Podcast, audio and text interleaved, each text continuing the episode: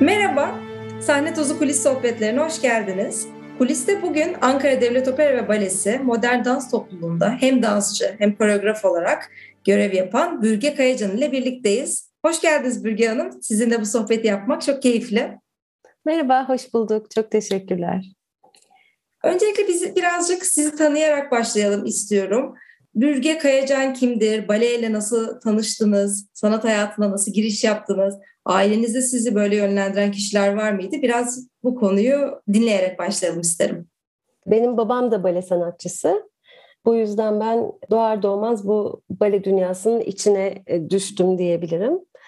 Daha sonra e, küçük yaşlarda 4 yaşında hatırlıyorsun yani zannedersem bale dersleri almaya başladım. Ondan sonra çocuk balesine gittim operada. Ardından konservatuvar sınavlarına girdim ve kazandım ve bugünlere geldim. Ne kadar güzel. Zaten genelde şeyi çok görüyorum. Aileden baleye yönlendirme yani ailesinde bir balerin olup ya da herhangi bir tiyatro sanatçısı olup da daha sonrasında çocuklarını baleye yönlendiren ailelerin oldukça fazla olduğunu görüyorum. E ne kadar güzel ki ailenizin meslek olarak edindiği bir şeyden siz de hoşlanıp ben de bu işin içinde olayım gibi bir duyguya kapılıp bu sanatı devam ettirme fırsatı bulmuşsunuz. Peki konservatuvarda klasik bale eğitimi aldınız. Ondan sonra klasik bale sanatçısı olarak dans etmeye başladınız diye biliyorum hı hı. operada. Hı hı. O, o süreç nasıldı? Ne kadar yıl aktif olarak bale yaptınız?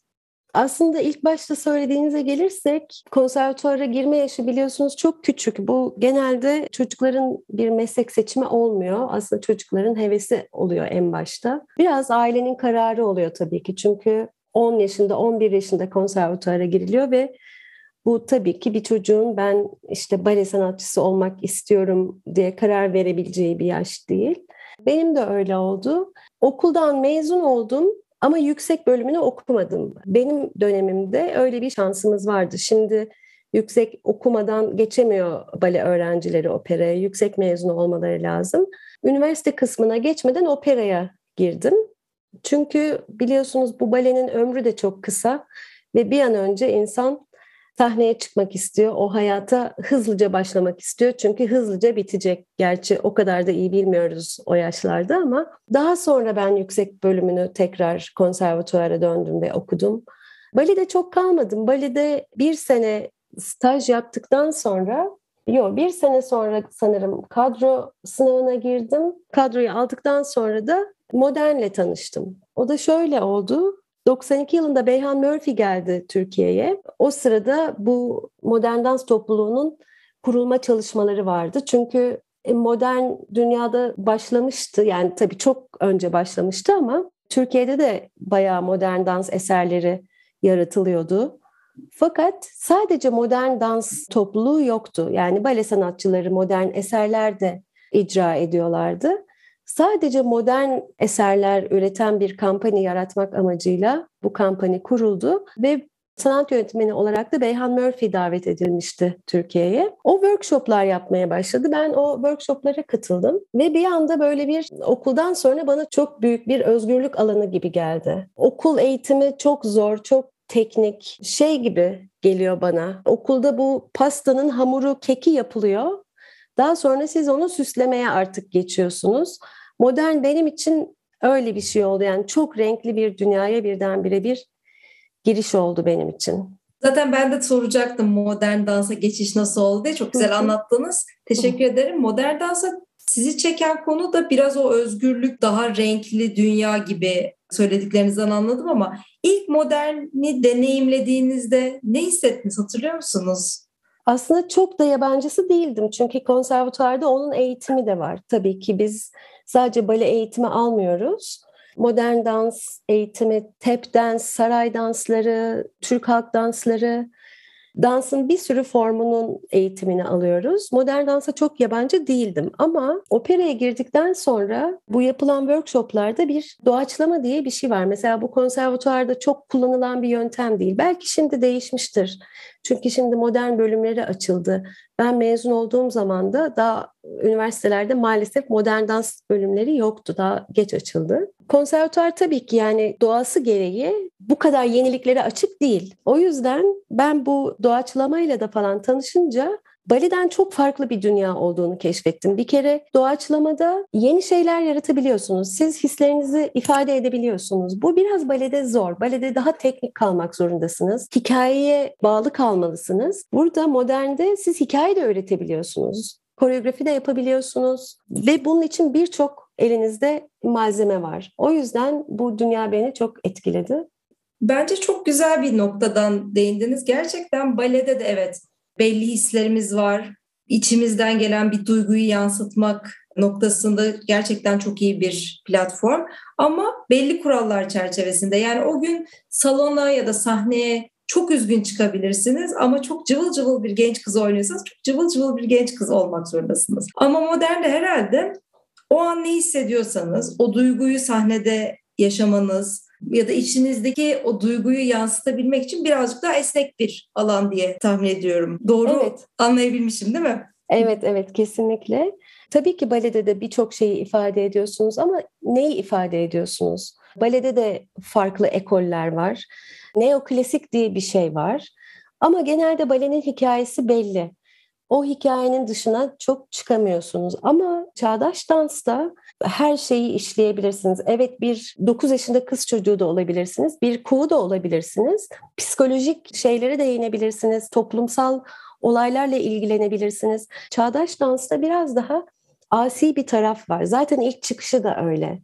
Zaten o baledeki kostümlere, point shoes'a karşı çıkarak gelişmiş bir şey. Biraz daha toplumsal bir hareket tarafı var modern dansın. Balenin biraz kabukların dışına çıkmasıyla birlikte oluştuğunu söylüyorsunuz. Siz nasıl o kabukların dışına çıktınız? Çünkü bale çok temel bir eğitim. Yıllarca işte kollar hep bir doğruda olmak zorunda. Ayak, bacak, kalça çok net doğruları olan yerlerde olmalı. Ama moderne çıkınca vücudu daha farklı kullanmak, belki daha esnek kullanmak gibi fırsatlar da sunuyor olabilir size. Siz nasıl vücudunuzu adapte ettiniz bu değişime? Bale temelli olmanın avantajları var mıydı? Yoksa sizi zorlayan o katılıklar var mıydı? Oradaki geçiş süreci nasıl oldu sizin için? Bale o kadar iyi bir eğitim ki yani vücudunuzu o kadar iyi eğitiyor ki bale yaptığınız zaman vücudu ilgilendiren her türlü şeyi çok rahatlıkla vücudunuzu adapte edebiliyorsunuz. Aslında modern dans denince biraz şey geliyor insanlara. Böyle çok rahat, eli kolu sallamak, oradan oraya savrulmak, kontrolsüz bir şey gibi canlanıyor insanların gözünde ama aslında öyle değil. Aslında çok büyük bir vücut kontrolü gerekiyor onun içinde. O yüzden balenin çok avantajı var tabii ki. Dezavantajı işte o aldığımız eğitim sırasında biz kuralları bozmamaya, kurallar içinde kalmaya çok dikkat ediyoruz. Moderne geçince evet o kuralları aşmaya çalışmak biraz zor oluyor ama oluyor. Evet balenin dediğiniz gibi bazı zorlukları oluyor modern dansçılar için. Şöyle onu şöyle gözlemledim. Ben konservatuarın bale bölümünde de modern dans dersleri verdiğimde görüyorum. Evet bazı kurallar var balede, birçok kural var. Her şey kural aslında. En basitinden kolunuzu çok uzağa uzatmak istediğiniz zaman bunu bir yere kadar uzatabilirsiniz. Sonuna kadar uzatamazsınız çünkü balede bunu yapamazsınız. İşte bu kırılmayı aştıktan sonra çok şey değişiyor insanda. Çünkü aslında çok ileriye gidebilir o kol. Nereye kadar isterseniz oraya kadar vücudunuzu da hatta sürükleyebilir kol peşinden. Bu özgürlüğü vücudunuza verdiğiniz zaman aslında beyninizde bu kırılmayı yaşıyorsunuz ve böyle çözülüyor o iş. Bale eğitimi olmadığı zaman da dediğim gibi bir şey çok kolay göründüğü zaman siz anlamazsınız aslında ne kadar kontrol gerektirdiğini. Modern de öyle bir şey. Şimdi hiç bale yapmamış bir beden vücudu kontrol edemiyor ve bale eğitimi bu kontrolü sağlıyor öncelikle. Önce sizi bir forma sokuyor. Yani siz gözünüz kapalıyken vücudunuzun hangi pozisyonda olduğunu anlıyorsunuz. Mesela son yıllarda çıkan bu beden farkındalığı falan gibi laflar var ya Bale gerçekten bunu çok önceden yapmayı başarmış aslında. Bale eğitimi olmadan modern dansçı da olunur tabii ki. Bunu çok örneklerini görüyoruz. Avrupa'da, Amerika'da ama daha sonradan da olsa bale mutlaka yanında gerekiyor. Söylediğiniz şu söz çok güzel. Vücut ve beden farkındalığı. Hı hı. Çünkü ben de bale yaptığım zamanlardan düşünüyorum. Bir yerde bir kası hissedersiniz ya benim öyle bir kasım mı vardı? Gerçekten vücutla ilgili farkındalıklar, e, çok artıyor. Ben şu hareketi yaparken hangi kasımı kullanarak yapıyorum ya da gözüm kapalıyken neremi hissediyorum? Tabii o hissettiğiniz şeyleri sonra başka bir dansla ortaya çıkarmak gerçekten kolaylaştırıyordur kişinin hayatını diye de tahmin ediyorum. Balenin zaten birçok noktada çok temel bir sanat dalı olduğunu görüyoruz ve çok da zor. Aslında bir beden eğitimi sadece bir takım bale figürlerini yapmak değil, genel bir beden eğitimi olduğu için o bedenin eğitilmesi sürecindeki o öğrenimleri birçok yerde, birçok alanda kullanılabiliyor. Gerçekten ben de etkisi olduğunu tahmin ediyordum ama sizden duymuş oldum bir kere daha. Evet aslında sizin daha önceki podcastlerinizi de dinledim ben. Orada da bahsetmiştiniz. Evet bale aslında bedeninizi eğitmek ama bu sadece bedeninizi eğitmiyor aslında sizi eğitiyor. Sizi dinlediğimde söylemiştiniz. Gerçekten öyle bir disiplin sokuyor ki hayatınıza. Çok saçma buluyorum bir yerde bu yaşam biçimidir lafını ama gerçekten yaşamınızı değiştiriyor bu disiplin işi. Ben hiçbir zaman hiçbir yere geç kalmam. Kendi çocuklarımı da öyle eğitmeye çalışıyorum. Bambaşka bir yaşam görüşü de getiriyor. Ama bu iyi midir, kötü müdür?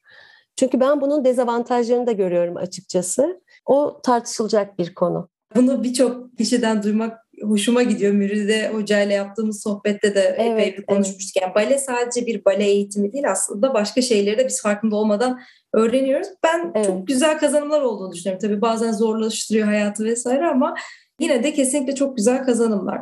Şimdi bale eğitimini biraz konuştuk. Oradan modern dansa geçiş kısmını konuştuk. Hı hı. Ben bir de bir başka öğrenim kısmı hı hı. E, sizin üretme kısmınız yani hı hı. E, koreograflar nasıl geçtiğiniz konusunda konuşmak istiyorum.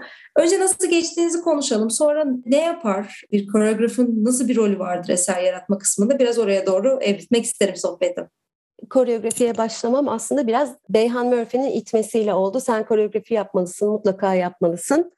Öyle bir düşünce yoktu. Aslında şöyle başlıyor. Bir şey ifade etme isteği duyuyorsunuz. Yani bu bir resim yapmak gibi, bir bir şey yazmak gibi, bir şey üretmek gibi. Yani ben şunu anlatmak istiyorum. Bir derdiniz olmalı bir şeyle ki bir şey üretmek istiyor, bir koreografi yapmak istiyorsunuz. Ben nelerden etkileniyorum? Ben koreografi yaparken her şeyden etkilenebiliyorum açıkçası. Bir film izliyorum, onu çok beğeniyorum, o havayı vermek istiyorum ya da o filmin bana hissettirdiklerini dansçılar aracılığıyla seyircilere hissettirmek istiyorum ya da bir resimden, fotoğraftan etkileniyorum. Müzik de çok etkiliyor. Müzikten de çok ilham alıyorum. Bazen bir dansçıdan ilham alıyorum. Bazen bir hareketten. Bir sürü şey ilham kaynağı olabiliyor koreografi yaparken. Ne zaman üretmeye başladınız? Evet, Beyan Murphy ile birlikte dans etmeye başladınız. Fakat sonrasında ben de gerçekten üretebilirim ya da bir takım şeylerden etkileniyorum, söylemek istiyorum. Bu nasıl bir öğrenim süreci? Nasıl ufak ufak koreografiler yaparak başladınız bu sürece? Modern dans bölümlerinde koreografiye sizi iten dersler var. Kompozisyon dersleri var. Sizden ufak tefek şeyler yaratmanız bekleniyor. Ama dediğim gibi benim dönemimde bu bölümler yoktu ve ben okumadım. Yani bizim bu modern dans topluluğunu oluşturan ilk jenerasyon maalesef böyle bir eğitimden geçmedi. Ama biz eğitimden geçmediğimiz için 92 yılında kurulan modern dans topluluğuna sürekli e, hoca geldi. Yani böyle çok hızlı bir üniversite eğitimi gibi neredeyse her ay yeni bir hoca geldi ve biz sürekli farklı ekollere maruz kaldık. Bir de benim şöyle bir şansım oldu. Yine Amerika'dan gelen bir çift koreograf vardı. Onlar bize işte koreografi yaptılar. Daha sonra da beni kampanyalarına davet ettiler. Ve ben opera sezonu kapandıktan sonra bütün yazımı Amerika'da onların kampanyasıyla geçirdim. Ve o sırada da çok gezdik festivaller, sürekli temsiller. O zaman da çok birikmeye başladı. Daha sonra benim ilgim contact improvisation diye bir dala ayrılıyor bu çağdaş dans. Ona ilgi göstermeye başladım. İşte Avrupa'nın çeşitli yerlerindeki festivallere gidip onunla ilgili dersler almaya başladım. E bu sırada siz sürekli bir şeylere maruz kalıyorsunuz ve doluyorsunuz. Bir şekilde kendi diliniz oluşmaya başlıyor.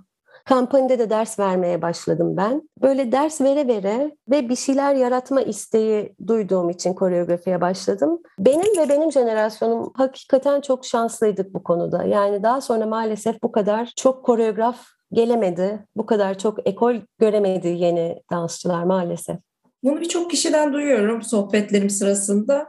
Sizin döneminizde hep yurt dışından yabancı koreograflar geliyor, işte yabancı eserler sahneleniyor. Gerçekten çok dolu bir dönemmiş. O döneminde tabii farklı bir dönemde çok unutulmayan bir tat veriyordu diye hep hatırlamamızın belki altında yatan şeylerden bir tanesi o. Sizin peki birlikte çalıştığınız, Türkiye'de birlikte çalıştığınız, çok etkilendiğiniz ve gerçekten çok öğrendiğiniz Beyhan Murphy dışında başka böyle anmak istediğiniz isim var mıdır? Birçok koreograf var dediğim gibi ama beni etkileyen Michael Popper diye bir koreograf geldi, İngiliz. Bize zannedersem üç eser yarattı bizim için. O beni çok etkiledi çünkü o kafasındaki planladığı şeyleri yaptı evet ama bizim kişiliklerimizden de etkilenerek yaptığı esere bir sürü farklı şey kattı. Yani bizden de bir şeyler kattı. Siz bir esere kendiniz olarak bir etkiniz oluyorsa o sizin için çok daha değerli oluyor. Çok güzel bir eser. Hollanda'daki bir kampanyanın yaptığı çok güzel bir eseri gelip buraya olduğu gibi birebir bir video kaydı gibi koymaları başka ama gelip sizin kişiliğinizden etkilenerek size özel bir şey yapması ve ona göre işini şekillendirmesi bambaşka. O yüzden Michael benim için çok değerlidir. Bunu anlatınca bir anda böyle baleden çıktım, işte kurumsal hayata girdim ve şey düşündüm, müşteri memnuniyeti gibi çalışmalarda müşterilere kişiselleştirilmiş hizmetler sunun ve bu ne kadar müşteri memnuniyetini önemli hale getirdiğiyle ilgili birçok böyle çalışma var. Büyük firmalarda hep böyle kişiselleştirilmiş deneyimler yaratmaya çalışıyorlar. Niyesinin cevabı aslında anlattığınızda. Çünkü evet. insanlar kendinden bir parça gördükleri zaman bir satın aldığınız üründe özel adınızın yazması olabilir ya da kendi oynadığınız eserde sizin kişiselleştirilmiş bir dokunuşunuzu hissetmeniz gerçekten insanı çok değerli hissettiriyor. Sizi bir anda o eserle evet Hollanda'nın oynadığı bir eserin kopyası olarak değil Hollanda'da oynanmış ama bizim katkılarımızla bizim için kişiselleştirilmiş bir eser olarak bugün aradan yıllar geçse de burada hafızanızdan ilk çıkan şeylerden bir tanesi oluyor. Evet. Ee, ne kadar evet. değerli. Çok. Eğitim kısmını yaparken öğrendik ama sonrasında eğitimine devam ettirdik diye. Sizin bu eğitim hayatı da bitmiyor. E, şu an Hacettepe Üniversitesi koreoloji ve koreografi bölümünde yüksek lisans yaptığınızı da okudum. O eğitimin içeriği nasıldır? Kapsamı nedir? Onu öğrenebilir miyim? Koreoloji dans yazısı demek. Dansı porte üzerinde notaları yazdığımız kağıdın diyeyim üzerinde çok minimal çizgilerle bütün bir dansı yazabiliyorsunuz. Aslında bu çok iyi bir arşivleme biçimi. Ama tabii çıktığı dönemleri düşünürsek o zamanlar böyle video kayıtları yok. Bir eseri olduğu gibi koymak, tümden görebilmek, bütün sahnedeki dansçıları tek tek herkesin hareketlerini görebilmek çok olanaklı değil. Olduğu gibi bunu kayda geçirebiliyorsunuz bu koreoloji tekniğiyle. Bu yazım tekniği nasıl bulunmuş? Yani tarihiyle ilgili de bir bilgi var mı?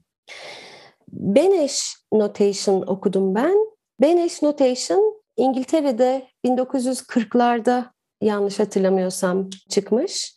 Bunu ilk bulan bir karı koca, kadın dansçı, kocası matematikçi ve dansı hatırlamak için, kaydetmek için bir yol ararken matematikçi eş bu tekniği buluyor ve gerçekten aslında o kadar zihin açıcı bir şey ki çok küçük bazı sembollerle bütün bir baleyi, bütün vücut hareketlerini kağıda geçirebiliyorsunuz.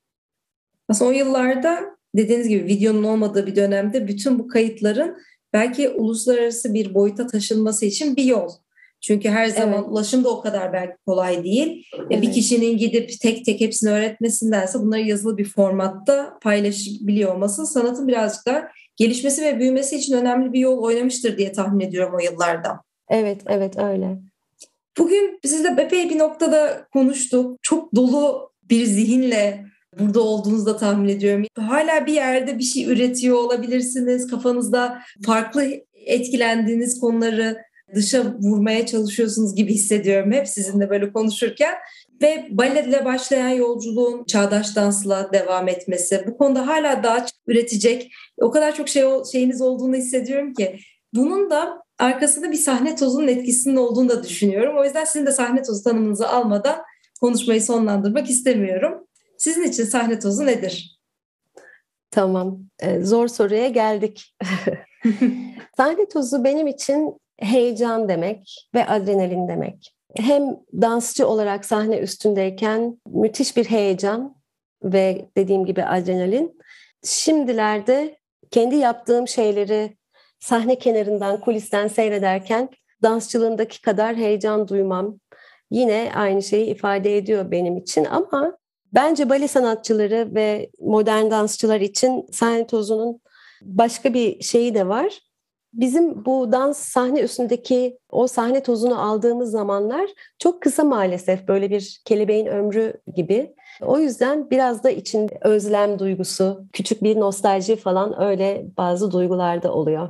Kesinlikle katılıyorum. Çünkü bu gerçekten sahnede yaşanan o duygu o kadar özel, o kadar büyülü bir duygu ki e, sanki hiç bitmeyecekmiş gibi geliyor içindeyken ama bir süre sonra o kadar aktif bir şekilde hayatımızda olmayan bir duygu. Ama dönüp baktığımda ya da şu an gözümü kapadığımda burnuma o koku geliyor. O an o oh. hissettiğim kalp çarpıntıları geliyor. Yani çok da güzel bir duygu. Bu sohbetlerin temelinde yatan şey zaten bu duygu. O yüzden bu sohbet bana o heyecanı yaşatıyor, o keyfi yaşatıyor. Ben çok teşekkür ederim bu sohbeti yaptığımız için. Gerçekten sizinle modern dans üzerine konuşmak, buradaki yaratma, üretme süreçlerini konuşmak benim için çok değerliydi. Tekrar katıldığınız için çok teşekkür ediyorum. Kendinize ben çok, çok iyi bakın. teşekkür ederim. Ben çok teşekkür ederim. Gerçekten bu konuyla ilgilendiğiniz için de ayrıca çok teşekkür ederim. Benim için de çok güzel bir sohbetti ama dans ve bale dünyasına girmiş olmanız ve bizlerle sohbet ediyor olmanız çok güzel gerçekten. Ben çok içten teşekkür ederim. Çok sağ olun. Kendinize çok iyi bakın. Görüşmek üzere. Görüşmek üzere. Sahne Tozu kulis sohbetlerinin bölümlerini Instagram ve Patreon sayfalarından takip edebilirsiniz.